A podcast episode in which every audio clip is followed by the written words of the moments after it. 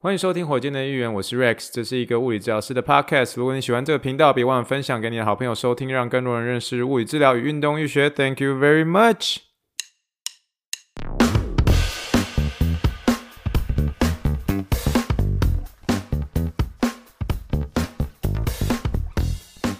Morning, morning, good morning. Think big, dream big, and let's make it to the rocket. 今天是二零二二年九月十号，欢迎收听第一百零三点六集的火箭队的一员。各位听众大家好，你好，你好，你好，让我们听一听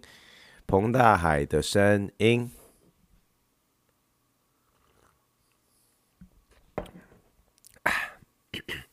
这个听众们大概呃，谢谢大家的关心哦，一定觉得声音有点怪怪，对不对？对啦，就是嗯，这几天有点点不小心啊、呃，小小的感冒了这样，然后目前状况是还 OK 啦，就是只是声音上面有点有点没有在一个最理想的一个状况，所以呃，如果这一集呢，大家如果听了会觉得很痛苦的话，没有关系，真的可以转台，没有关系，真的真的没有关系。可是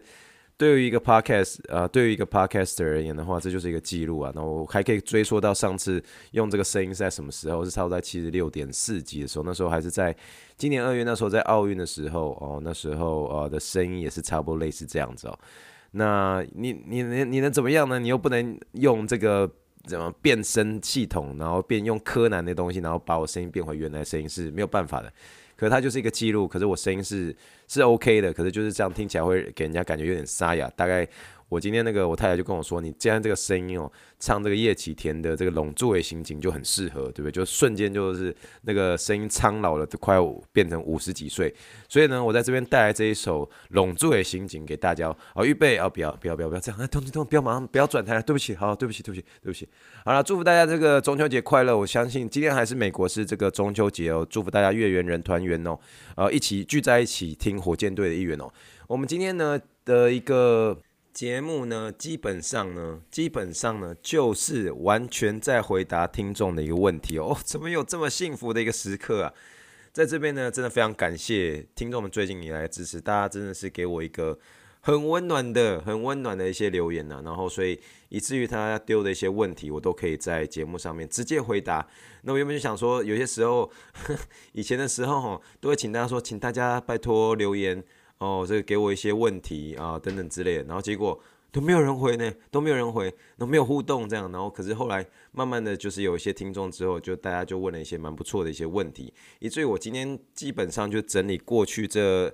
呃大概大概就是一个礼拜左右，一个礼拜多左右的听众的一些问题，然后来呃来大概算是做一个总整理，然后来帮助这几位听众来回答你们的一个问题哦。呃，有些是有些蛮有趣的，我觉得、呃、有些不见得是跟物理治疗相关，可是我觉得这一集呢也是会一样很精彩。那希望大家能够听到最后、哦。那最近的这几集的一个听众人数呢，真的是我觉得真的是明显成长很多。再次谢谢听众们的支持哦，火箭队的一员会继续在这边持续给大家更新哦，让大家可以从呃这个 podcast 当中可以更认识物理治疗跟运动医学之外呢，你都觉得说，哎，感觉我带一些有趣的东西、好玩的东西、会心一笑的一些东西。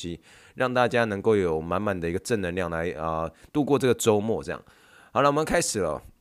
首先呢，呃，今天一共是有四个呃听众，然后所问的一个问题，然后来做个解答。第一位听众还是要 shout out to 这位是 C T W 篮球介绍哦、呃，他特特别是用这个五星留言来问的、哦。他这样说的，他说跪求脚踝伤势的知识。他说从四月一次大扭后休了超过一个月才开始继续慢慢打球，但是之后一直频繁小扭到现在九月，不定时都会痛，脚弯着太久就会超酸，知道很多打篮球的人应该有类似的问题，想请问能不能聊聊足呃脚踝的一个伤势的相关知识呢？好的，那、呃、特别谢谢这位 C T W 篮球介绍。我有稍微简单看你的这个 YouTube channel， 我觉得就是很酷啊，然后就是介绍很多这个台湾的一些篮球啊，可能包括是 H B L 啊，或是等等等，还有包括霹雳的、哦，所以请你继续的呃制作出更多很棒的一些影片，让大家能够更认识台湾的篮球、哦。但是回到你的问题，有关脚踝上的一个知识，其实脚踝也是我自己本身算还蛮喜欢的一个关节之一啊。可脚踝它其实里面的内容，说实在话很多，其实我觉得应该要变会变成一个。像是系列性的一个介绍这样。那或许未来会有一个新的单元会真的特别 探, 探讨脚踝的一个部分，因为脚踝其实说复杂也是蛮复杂的，一个一个每个人的脚就将近快要有二十六个骨头，三十个关节这样，所以这东西蛮多的。但是我今天会先简单的提到一些比较常见的一些我们会遇到一些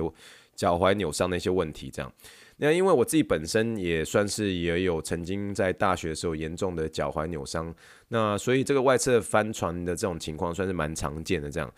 首先我们如果聊到这个受伤组织的话，那其实最常涉及到的一个两个韧带，它分别叫做，这我们英文简称叫做 A T F L 啦，然后如果用中文叫做前距腓韧带，就呃讲什么就听不大懂。可是 A T F L 其实就是我们基本上在临床上都直接用代代词这样 A T F L， 因为比较比较好讲，比较好讲，我们就说 A T F L A T F L。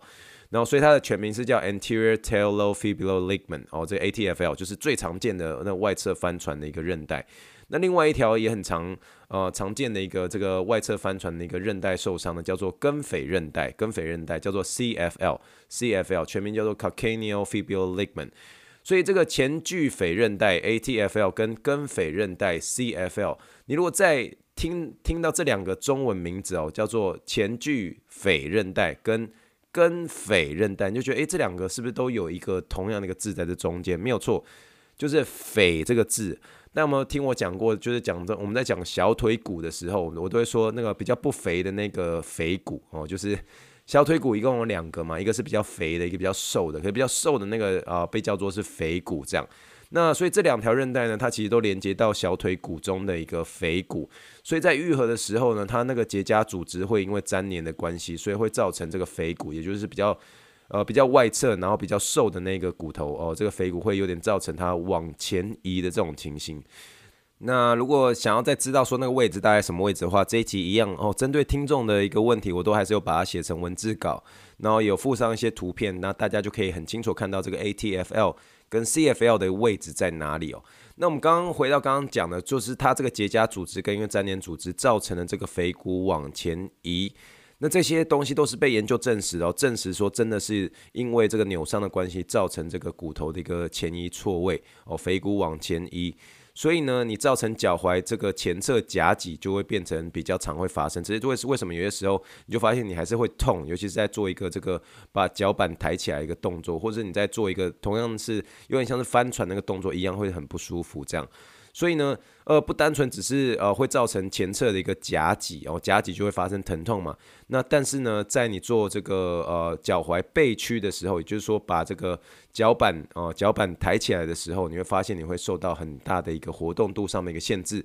最主要原因就是因为腓骨往前移了，所以这个是算临床上非常非常常见哦，尤其在手术后啊。受伤之后啊，就会发现这个我们叫做背屈的一个限制，我们英文叫做 ankle dorsiflexion。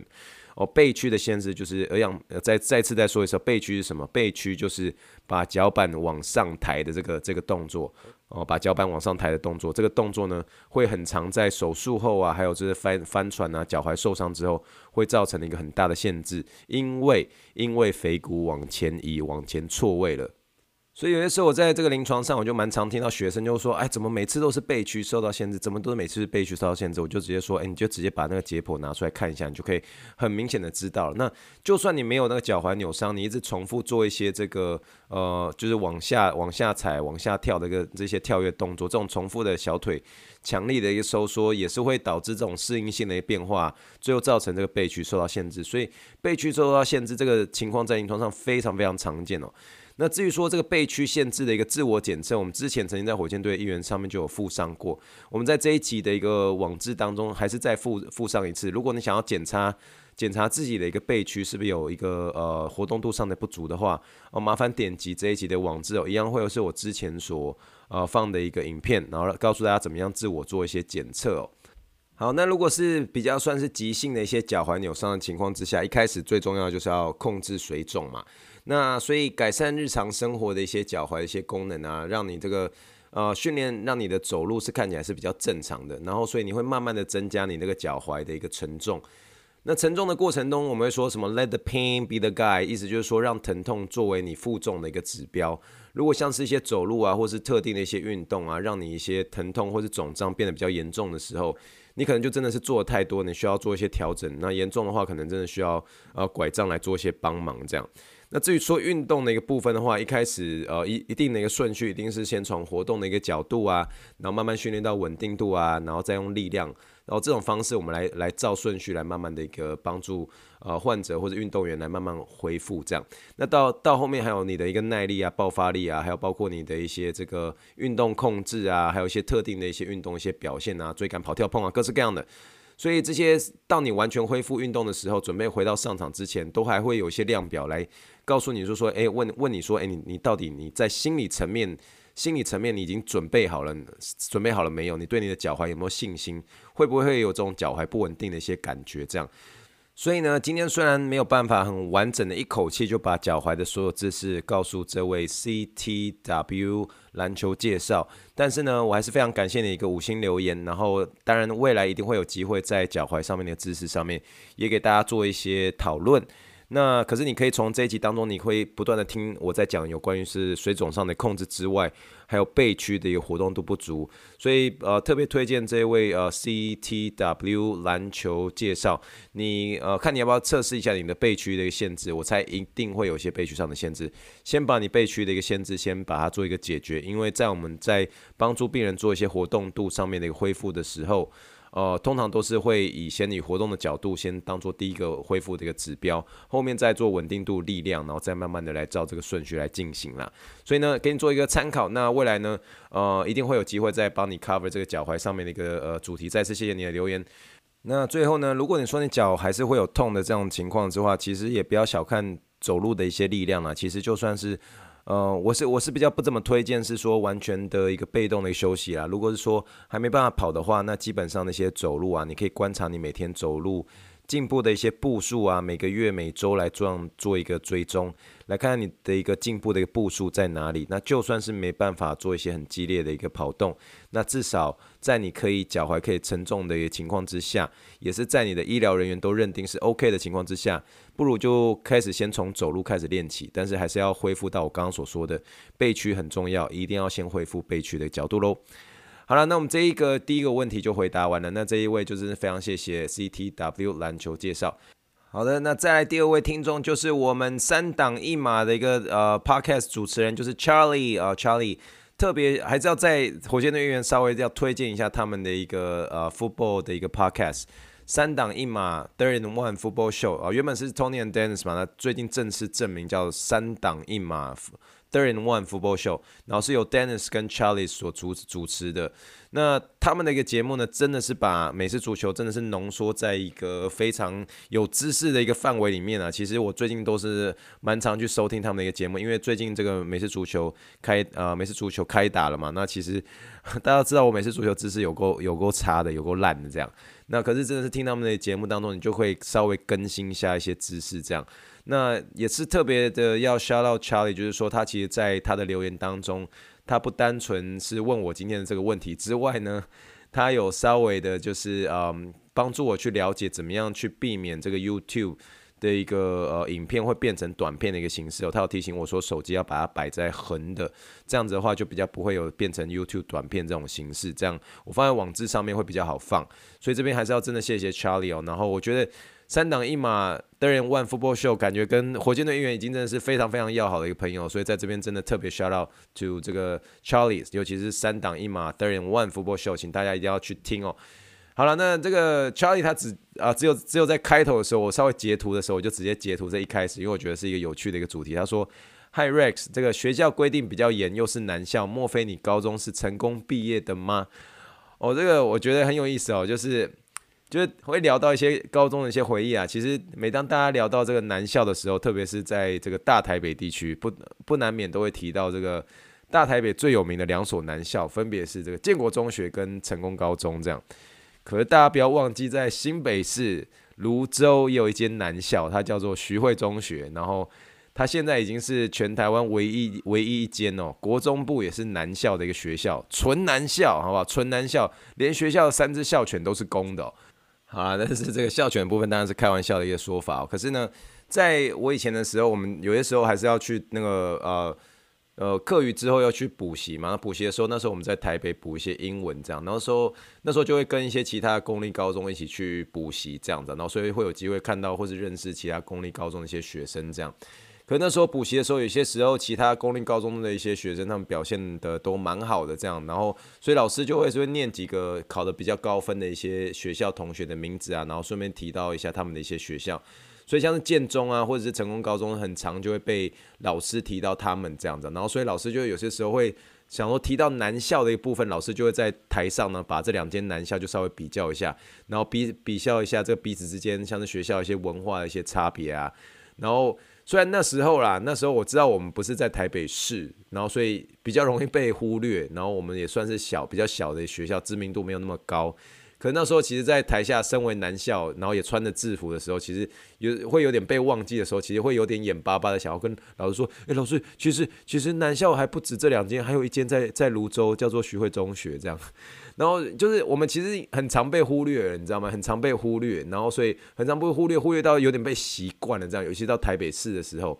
可是呢，后来就是有一天就真的是有点像是扬眉吐气这样。然后那个那个就是真的是在我高三这一年，我是高三这一年，我记得有一次的时候，我们那个我们台湾的一个外交部办了一个全国性的一个英文竞赛，那个竞赛算是。算是很知名的一个竞赛，然后那时候媒体啊各方面都会关注这样，然后最后的比赛内容还会还上还上那个电视台这样。那竞赛的内容包括一些演讲啊、英文演讲啊、机智问答、啊，还有还有还有一些演戏啊这种多重项目的一些英文比赛这样。然后这个全国竞赛叫做外交小尖兵这样。然后那时候我们学校派出的一个代表就是我们那时候我们几位直升班，直升班算是英文很强的那一种。然后这几个这几个这几个同学蛮多都是我我认识的，有一些是我同班同学这样。然后他们都很坚强，就实力是很坚强的那种，就我们就派出我们最英文最强的几个这样。然后不久之后这。这几位同学真的是尽锐尽出啊，就是尽全力的来全力出击这样。然后最后呢，最后会有那个北中南哦，北区、中区、南区，然后各个区都一共有四所学四所学校，然后要进入全国大赛这样。所以总共会有十二十二所学校，北区四所，中区四所，南区四所这样。然后我记得那时候。当年那个教务主任在升旗台宣布的时候，宣布这个结果的时候，他是这样宣布的：说说第一届进入全国大赛外交小尖兵北区代表代表学校共四所，分别为建国中学、北一女中、师大附中，再来这一所徐汇中学。然后当然有徐汇中学那种全场校园暴动，你知道吗？这样全场全校几百个师生，那大声吼叫，整个男性荷尔蒙从这个校园整间布满全泸州中山一路的一个交界口，就这样子，大家那边大吼，这样的，就是、呃、我进学会就在等今天能够有一天，我们可以跟建国中学、北一女中、师大附中一起齐名，你知道吗？你知道那灌篮高手为什么为什么那个时候赤木刚宪那时候受伤的时候，一直还是想要上场比赛吗？因为好不容易湘北高中终于可以跟海南附属中学一起齐名，一起进入这个准备要争抢这个全国大赛的一个时候，就是这种感觉，你知道赤木那种感觉是这样。如果真的用成语来形容，真真的是叫做扬眉吐气，可歌可泣，你知道吗？建国中学、北一女中、师大附中，再来这一所徐汇中学，然后真的是全场暴动，你知道吗？然后大家一堆师生抱着那边哭的，呃，我终于等到这一天了，你知道吗？终于不会被再忽略了，终于都不会被忽略。所以那个那一刹那，我印象非常非常深刻、哦。所以从那一年之后，我们同届同学就时常我们以泸州一中来自居，你知道吗？就说以后叫我们泸州一中就好了，然后给我给我泸州一中了，你知道吗？所以我觉得以前读南校的时候，发虽然是六年南校是有些辛苦的一个地方，可是。读南校其实发生很多笑话，其实我还是以我的母校为荣啦。那所以我有机会再跟大家分享一些趣事啊。其实六年的南校呢，造就我现在这么南校，好不好？就是算是跟大家分享一下、哦、有, 有趣的事情啊。然后回答 Charlie 的问题，也没有错，我是徐汇中学毕业的。那虽然徐汇中学呢，后来因为有捷运的关系，所以这个这个学校就慢慢知名度比较高，大家至少知道说搭捷运可以搭到那里这样。所以未来如果有这个火箭队员听众，如果有机会来到徐汇中学的话，大家不要忘记的去这个对面的徐汇广场去给他逛一逛。那也不要忘了来我们泸州来吃一下天丁切仔面啊，或者吃一些你喜欢吃的切仔面，来一下泸州夜市一下，吃一下药膳排骨嘛，是不错哦。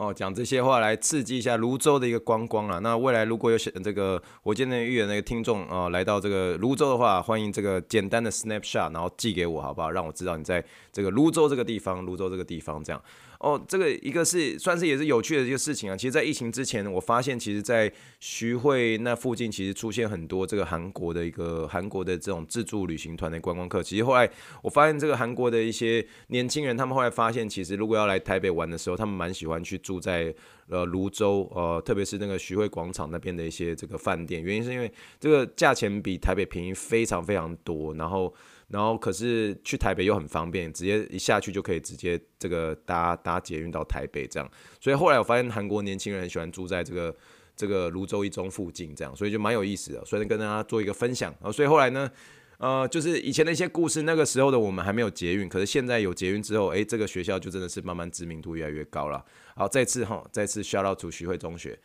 好，然后再来就是第三位听众，第三位听众是小人物 Scott， 他说。Hi Rex， 我从小人物那边过来的，你的节目非常有料，很优质，目前才追到第八集。就像你立下的去火箭队的目标一样，听众会越来越多的哦。在这边谢谢特别小特别谢谢小人物的一个小人物 Scott 的一个鼓励哦。然后他说，呃，我喜欢你分享物理治疗，然后他刮胡 百分之九十五 听不大懂就是了，以及美国文化，让我想起当年留学的生活。你的经历很启发人。我有个问题想请教，你在节目常说病人这个词，在中文上会不会限于医生 slash 病人这个定义里？Patient have sickness and doctor has the cure。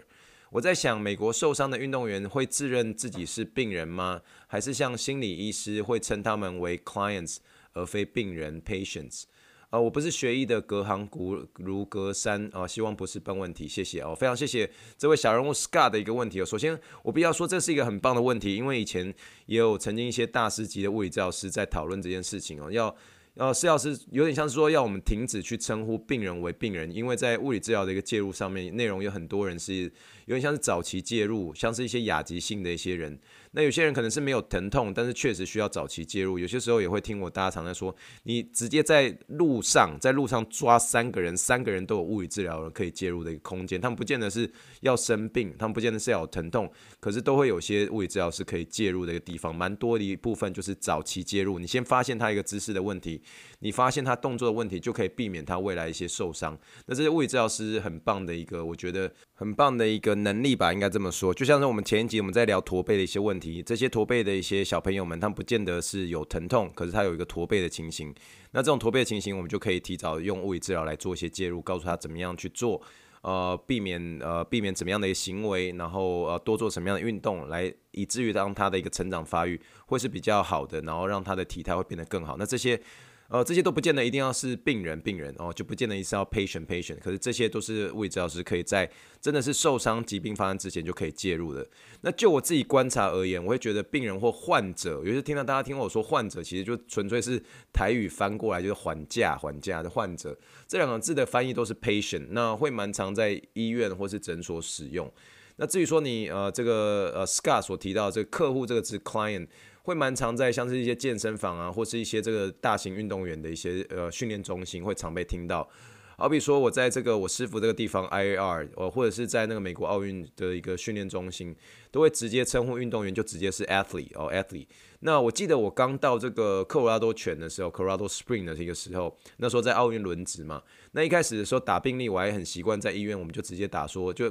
在病例的开头，我们都会打说 patient present to therapy， 就是说呃病人来到物理治疗怎样怎样怎样。那开头几乎我们都是讲 patient present to physiotherapy 怎样怎样怎样。可是，一到奥运中心的话，病例就要全部都改写成 athlete present to therapy 怎么怎么怎么，就是开头原本是 patient， 然后可是到了那个哎呃到了奥运中心，开头全部都是 athlete， 因为那边全。全部都是运动员，所以所以基本上在那边就是称呼他们是运动员，我们不会不会称呼他是 patient。你在那边讲 patient 就很怪，大家会用很奇怪眼神看你，就怎么会怎么会讲这些运动员是 patient？ 所以回到你那个问题哦，这些这些运动员其实基本上他们不会觉得他们是病人，他们觉得他们是 athlete， 他们是运动员这样。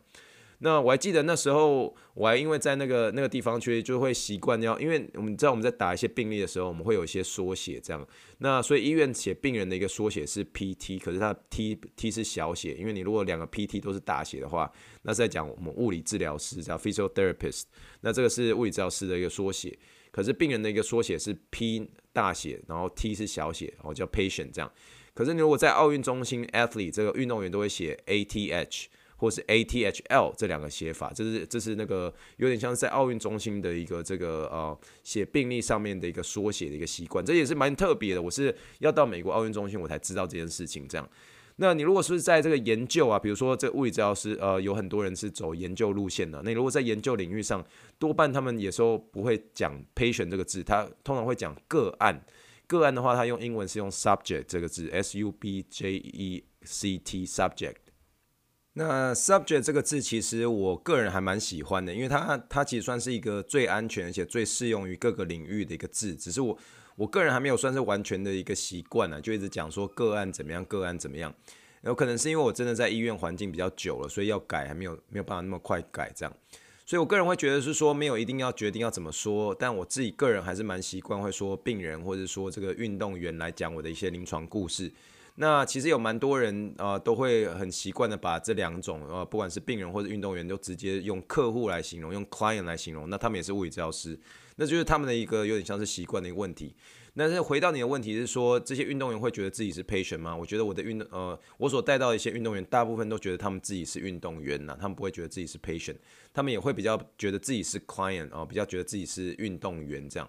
那我必须承认，运动员这个名词其实算是会给人算是更健康、更阳光的一些感受。所以我觉得我们大家算是一起努力啦，其实都希望自己也可以也算是运动员的一部分，这样也也算是可以自己称为自己是运动员。我觉得只要你是一周有运动三次以上，每次都超过三十分钟，我觉得某种意义上你也可以定义自己是一个运动员哦。那所以我希望这样子来跟这个小人物 Scott 来做一个分享，希望有回答到你的问题。那最后就是我查一下这个字典，说运动员的定义就是说精通运动和其他形式的呃体育锻炼的人。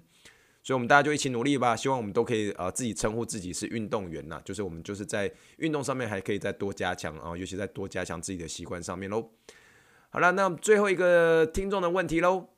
最后一个听众的问题就要 shout out to 这位呃算是忠实听众 Benny 哦 Benny Benny 他有特别针对一个这个 Clay Thompson 在场边的一个运动热身的一个呃运动。能够想要问我一些有关对这个运动的一些想法。那他这个 Clay Thompson 的一个运动呢，是叫做膝盖环绕哦，这个运动，他那个时其实就是一个短片，然后有看到这个金州勇士队的 Clay Thompson 在准备上场之前，他有做一个膝盖环绕。那大家如果不确定这是什么的话，可以点击这个火箭队运员这一集的网志。那我特别也是 shout out to 这位 Benny， 因为他其实真的是一个很棒，而且很认真，而且很有热情的一个物理治疗系的一个学生哦，他的一个。呃，网志叫做 Benny 的 Physio，B E N N Y T H E P H Y S I O。那我把网志的连结有放在上面，大家欢迎大家去追踪他的一些文章。我觉得他文章都写的蛮仔细，而且是蛮有专业度的哦，欢迎大家去追踪他。他他他有特别也把这个 Clay Thompson 呃对于这样子的运呃膝盖环绕的一些想法也写下来，我觉得他讲的也蛮好的这样。所以欢迎欢迎大家去看，然后他有特别问我对于这个膝盖环绕，英文叫做 knee circ 呃 knee circles 呃有什么样的一个看法这样。那我必须承认是说这个膝盖环绕，其实在我们以前小时候在做一些这个小学一些体操，蛮常会出现的，大家从小到大应该蛮常会做这个热身运动的。我个人觉得是没有太大的一个问题啦，那它的一个某种意义上其实也可以提升膝盖的一个活动度啊，增加一些本体感觉啊，还有包括一些暖身。那也算是也增加一点点运动员准备的一些自信心啊，然后提升一些血液循环这样。那虽然说我们常会在节目上面提到是说膝盖可以直上直下是最好的，不要有太大的一个扭转。可你如果仔细想，一个膝盖怎么可能在每次运动，特别是一些追赶、跑、跳、碰的时候，怎么都可以刚刚好直上直下？其实想想，其实算是蛮困难的这样。所以我觉得膝盖这个环绕运动，这个 knee circles 呢，它其实是在一个我们叫做呃专业，不是说不是说专业啊，在在运动上面，我们这个叫做闭锁链运动，就是 closed chain exercise。它意思就是说，在下肢是在一个很稳的一个表面的一个支撑下进行的，所以造成膝盖的一个剪力，其实算是算是有一个很好的一个控制啦，不会算很大这样。所以呢，你今天它如果是在一个跳跃之后落下，再搭配这种扭转动作，那就对膝盖会造成很大的一个冲击。所以对于一些运动就会会有很大的一些旋转动作，那那这样对膝盖就比较不是很好。可是你如果说这个膝盖环绕运动像是一些呃打高尔夫球啊、网球啊、棒球啊、篮球啊、滑雪这些，哎，其实都可以靠透过这个膝盖的环绕运动来增加一些活动度啊、暖身，然后血液循环等等，然后顺其实也有种某种程度上也增进运动员的一些自信程度，对吧？